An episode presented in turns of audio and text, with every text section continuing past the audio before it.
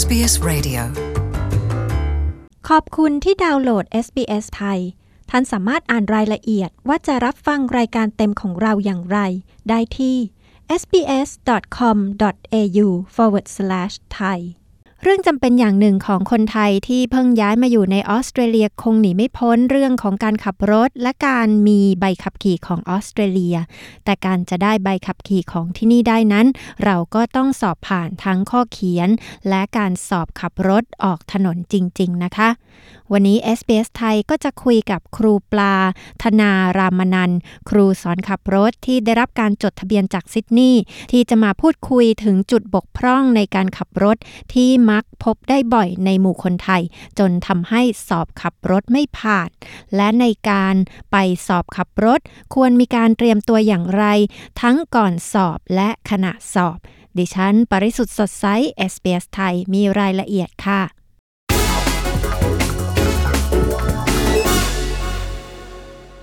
คุณผู้ฟังคะขณะนี้นะคะ ครูปลานะคะ คุณธนารามนันท์ครูสอนขับรถจากซิดนีย์นะคะ อยู่ในสายกับเราค่ะ สวัสดีค่ะ สวัสดีครับ เวลาที่คนไทยมาอยู่ที่ออสเตรเลียเนี่ยนะคะ บางคนก็มาเรียนที่นี่มาทำงานหรือว่ามาอาศัยอยู่ที่นี่นะคะ แล้วถ้ามีใบขับขี่มาจากเมืองไทยแล้วมาอาศัยอยู่เนี่ยนะคะ อยากจะมีใบขับขี่ของออสเตรเลีย เขาจะต้องทำยังไงบ้างคะ ก็สำหรับคนที่มาอยู่ที่นี่ ถ้าต้องการจะทำใบขับขี่ของ New South Wales อย่างแรกก็คือ ถ้าเรามีใบขับขี่ไทยมาเนี่ย เราจะต้องไปสอบเขาเรียกว่า driver knowledge test เป็นข้อสอบcomputer test multiple choice มี 45 ข้อ แล้วก็หลังจากนั้นเนี่ย เราจะต้องไปสอบขับรถ พอผ่านเรียบร้อยก็จะได้เป็นใบขับขี่ของที่นี่ครับ อันนี้สำหรับ New South Wales ใช่ไหมคะ แล้วถ้าสมมติเป็นรัฐอื่น ๆ นี่ส่วนใหญ่จะคล้าย ๆ กันไหมคะ คือว่าจะต้องไปแปล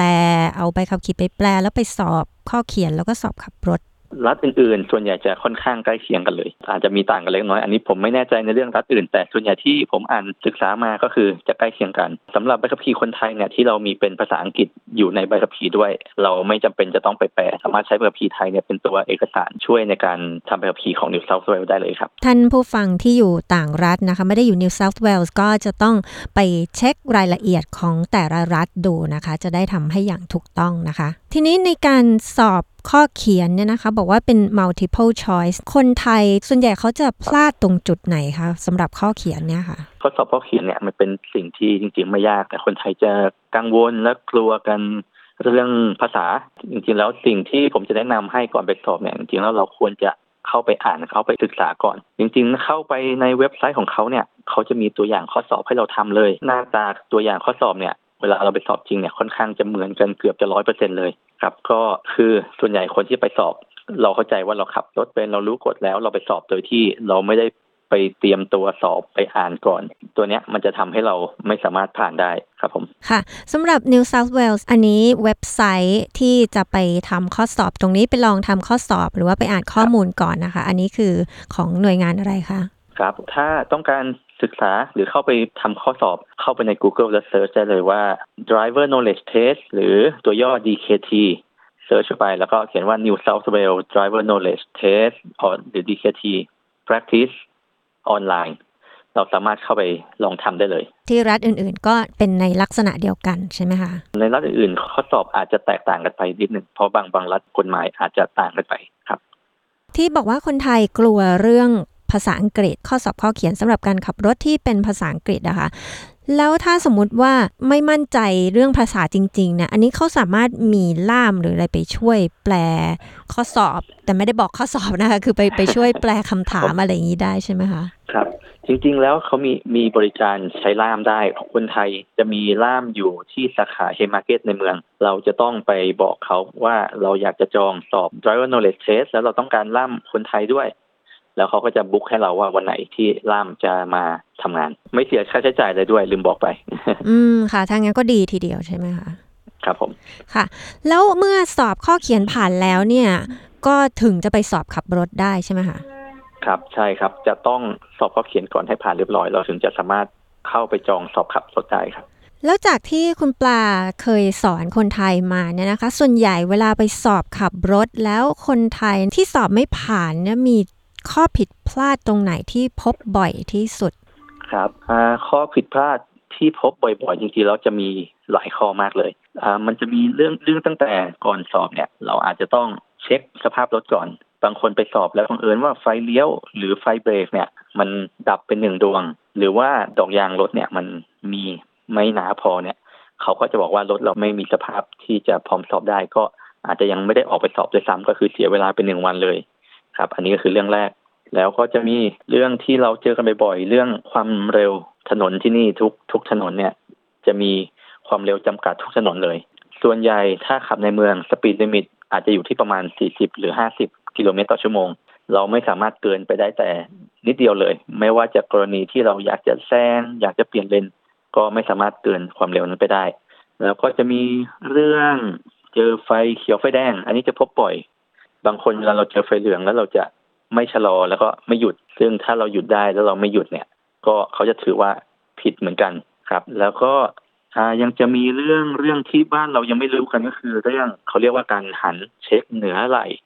คือเวลาก่อนที่เราจะเอี้ยวรถเลี้ยวรถเข้าไปในเลนข้างๆ ถ้าเราจะเอียงรถไปทางขวาเนี่ย เรามองกระจกอย่างเดียวเนี่ย มันจะไม่ครอบคลุมถึงร้อยเปอร์เซ็นมันจะมีจุดบอดอยู่เล็กๆ ข้างๆ ประตูหลังรถเราเนี่ย ที่นี่เวลาเราจะเปลี่ยนเลนจะทำอะไร เราจะต้องหันหน้าไปด้านข้างตัวประมาณเก้าสิบองศา เช็คก่อนที่จะเลี้ยวรถออกไปข้างเลนครับแล้วก็จะมีเรื่องไฟเลี้ยวต่างๆ เวลาจะเปลี่ยนเลนก็ต้องเปิดไฟเลี้ยวตลอดเวลาบางคนไม่เปิดไฟเลี้ยวเลยเขาจะโดนตัดแต้มไปในระหว่างสอบ แล้วก็เรื่องเวลาระหว่างที่เราขับรถตามรถคันหน้าเนี่ย เราไม่ควรจะขับจี้คนไทยจะจี้มากที่นี่ถ้าเราขับจี้มากๆเนี่ย เขาจะบอกว่ามันอันตราย ถ้าเกิดว่าข้างหน้ารถบังเอิญเขาหยุดทันทีกระทันหันเมื่อไหร่เนี่ย เราหยุดอาจจะไม่ทันเอาไปชนเขา แล้วก็อย่างที่เจอบ่อยก็คือเรื่องการให้ทางรถเมล์รถประจำทางที่จอดด้านข้างทางกำลังรับผู้โดยสารอยู่ ถ้าเกิดว่าเขาเปิดไฟเลี้ยวขวาออกมาขอทางออกมาเนี่ยแล้วเราสามารถให้ทางได้เนี่ย เราจะต้องหยุดให้เลย อันนี้เป็นเรื่องสำคัญที่จะต้องทำเลย เป็นเป็นกฎหมายที่นี่เลย นี่คือก็คือคร่าวๆครับ อันนี้มีเพื่อนนะคะที่เคยเล่าให้ฟังดิฉันฟังนะคะ ว่าไปสอบขับรถเขาสอบเออเหมือนกับว่าเขาก็ขับรถทั้งที่เมืองไทยที่อเมริกามา แล้วพอไปสอบที่นี่เนี่ยปรากฏว่าอ้าวโดนตัดแต้มไป เขาบอกว่าคือเหมือนกับเขามั่นใจมาก แล้วก็ขับรถมือเดียวอ๋อโอเค อันนี้เป็นเป็นจุดที่เขาบอกว่าการขับรถมือเดียวเนี่ยมันไม่ ลอดภัย ก็คือการขับรถที่ถูกต้องมือของเราทั้งสองมือเนี่ยจะต้องอยู่บนพวงมาลัย และตำแหน่งของเราเนี่ยถ้าเราเทียบพวงมาลัยกับหน้าปัดนาฬิกาเนี่ยมือเราจะอยู่ที่ประมาณเลขสามกับเลขเก้าหรือประมาณเลขสองกับเลขสิบของนาฬิกา บางคนจับมือเดียวก็ไม่โอเค แล้วก็บางคนจับตามลงมาหลังจากครึ่งหนึ่งของพวงมาลัยเนี่ยก็ไม่ได้เหมือนกัน แล้วก็อีกอย่างจุดที่คนทำและโดนตัดแต้มก็อีกอย่างก็คือเรื่อง เวลาเราเลี้ยวซ้ายหรือขวาส่วนใหญ่จะเจอกันในการเลี้ยวขวาเนี่ยการจับพวงมาลัยเวลาเลี้ยวเนี่ยมือของเราจะต้องอยู่ด้านนอกของพวงมาลัยตลอดเวลา การที่เราขับเมืองเมืองไทยเวลาเราเลี้ยวขวาบางทีมือซ้ายเราเนี่ยจะเริ่มหงายแล้วแล้วเข้าไปอยู่ในพวงมาลัยเรียบร้อยแล้ว แล้วก็จะเริ่มหักใช้มือซ้ายอยู่ด้านพวงมาลัยแล้วก็หักไปเนี่ย มันจะเป็นการจะโดนตัดแต้ม เพราะว่าเขาถือว่ามันเป็นการที่ถ้าเกิดเราเลี้ยวไปแล้วบังเอิญมันเกิดอุบัติเหตุมีคนวิ่งตัดหน้าเรามาเนี่ย มือเราอยู่ในพวงมาลัยเนี่ย มันจะควบคุมพวงมาลัยไม่ดีเท่าเวลามือเราอยู่ด้านนอกของพวงมาลัยอืม อันนี้ก็เป็นเทคนิคที่จะต้องฝึกกันทีเดียวนะคะ เพราะว่าถ้าไม่ฝึกนี้เราก็ไม่ชินกับการใช้มือที่ถูกต้อง ครับผม ค่ะ ทีนี้บางคนนะคะ มาอยู่ในออสเตรเลียเนี่ยบางครั้งยังไม่ค่อยชินเท่าไหร่กับการขับรถที่นี่นะคะสำหรับตัวเองเนี่ยมามาใหม่ๆเนี่ยก็จะไม่ชินกับขับรถเข้าวงเวียน ครูปลาช่วยอธิบายให้ฟังหน่อยสิคะเวลาเราขับเข้าวงเวียนเนี่ย เราจะให้ทางใครอะไรยังไงคะครับโอเค ก็ที่นี่เวลาขับเข้าวงเวียนจะมีหลักง่ายๆ ให้จำสิ่งที่เราจะทำก็คือเราต้องชะลอ แล้วก็ถ้ามีคนมาจากด้านขวาของวงเวียนของเราเนี่ย เราจะต้องให้ทางรถทางขวาไปก่อนนี่คือกฎแรก ส่วนกฎที่สองที่ตามมาก็คือสำหรับรถที่ได้เข้าไปในวงเวียนอยู่ในวงเวียนเรียบร้อยแล้วเนี่ย ถ้าเขาจะเลี้ยวเข้ามาตัดหน้าเรา เราก็ต้องให้ทางเขาเหมือนกัน ก็คือพูดง่ายๆว่ามีสองจุด อย่างแรกคือให้ทางรถทางขวาไปก่อน อย่างที่สองคือ ให้ทางรถในวงเวียนไปก่อนครับ จุดอื่นๆเนี่ยนะคะ สมมุติเวลาขับรถไปสี่แยกสี่แยกครับที่ไม่มีไฟเขียวไฟแดงเนี่ย แล้วครับเราอยู่ตรงนั้น แล้วมีคนจากฝั่งตรงข้ามนะคะ ที่จะขับเข้ามา สมมุติเราจะเลี้ยวไปทางขวาครับนะคะแล้วก็เออเขาก็จะเลี้ยวทางขวาเหมือนกัน อันนี้ใครจะไปก่อนนะคะ ครับ ถ้าเกิดเป็นสี่แยกตามปกติแล้วรถ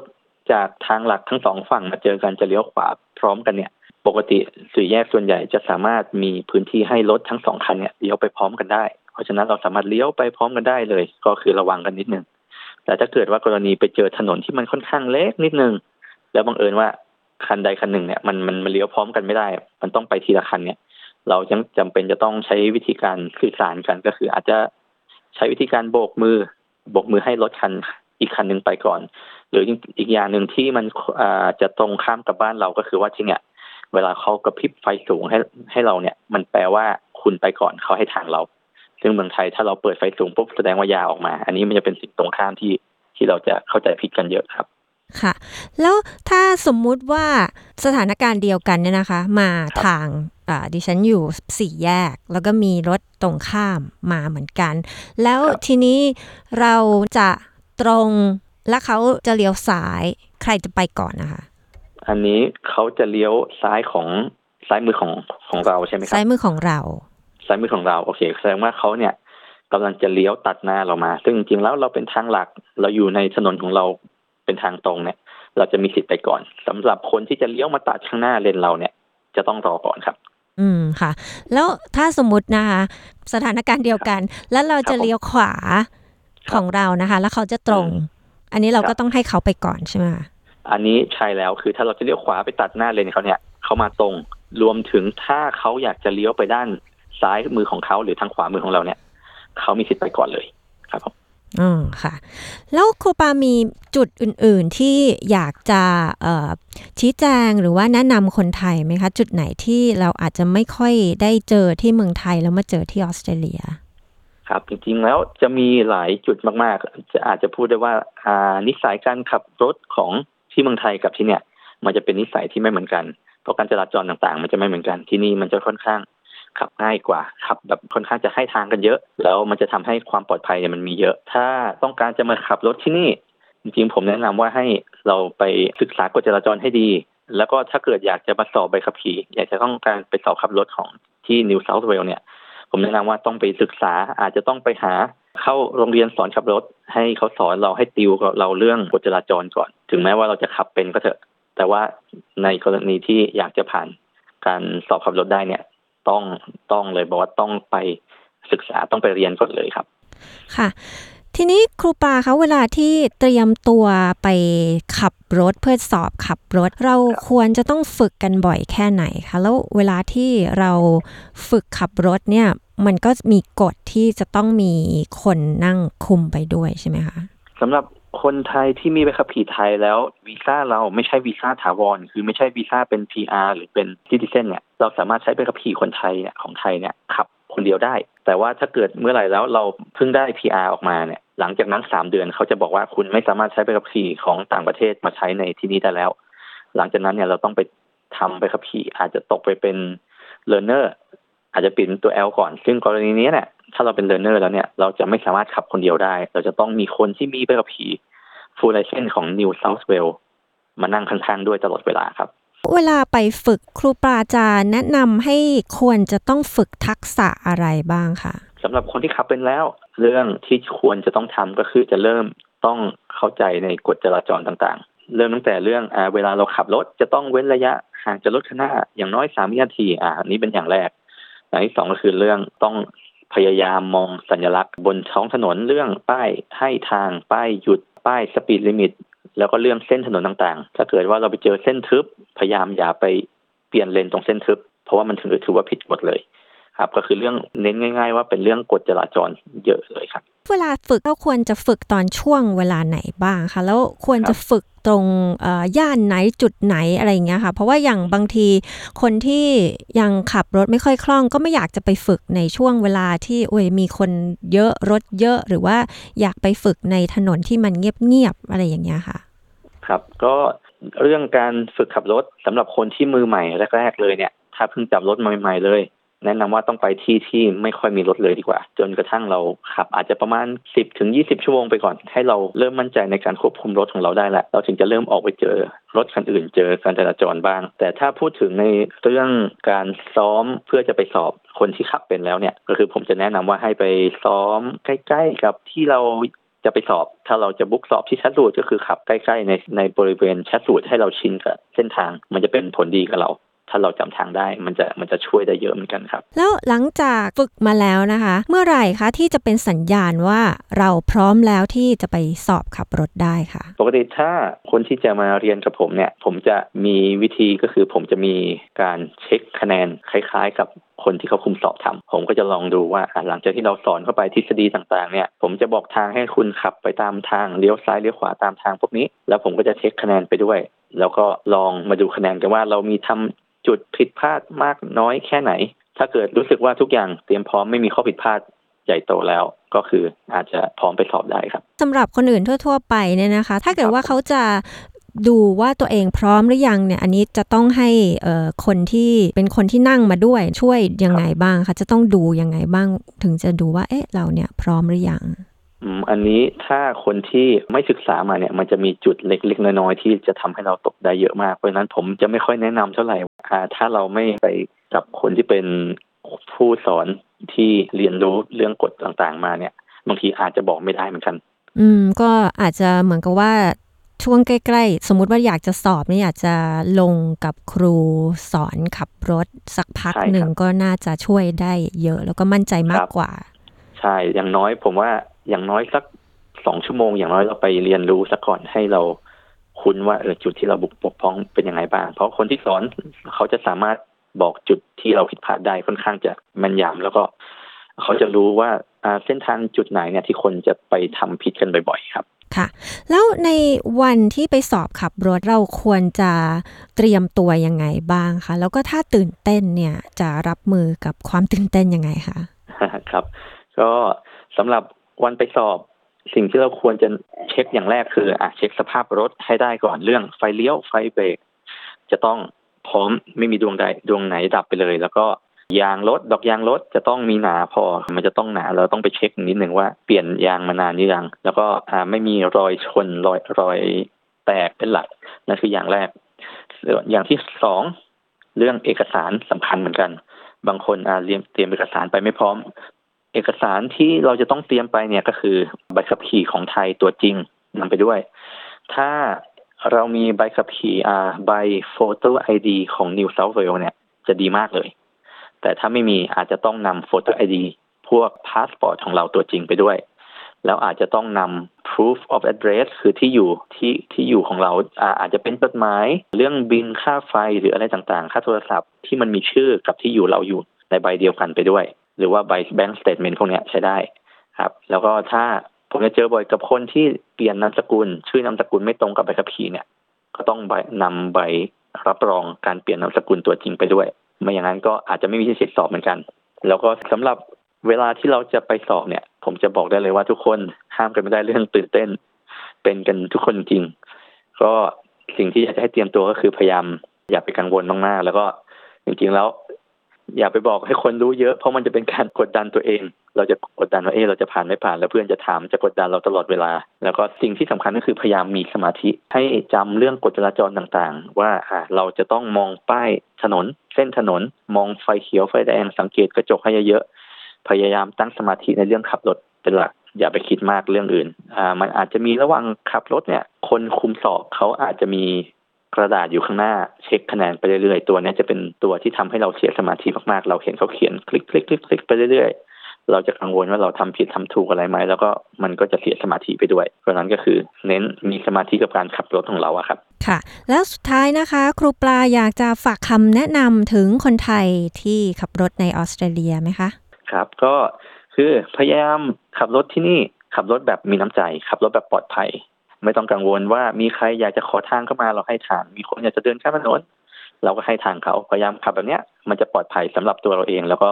สำหรับผู้ร่วมใช้ถนนด้วยครับสำหรับวันนี้นะคะ ขอบคุณมากนะคะ ครูปลาธนารามนันท์นะคะ ที่คุยกับ SBS ไทยค่ะ ขอบคุณค่ะ ครับ ขอบคุณครับ คุณนก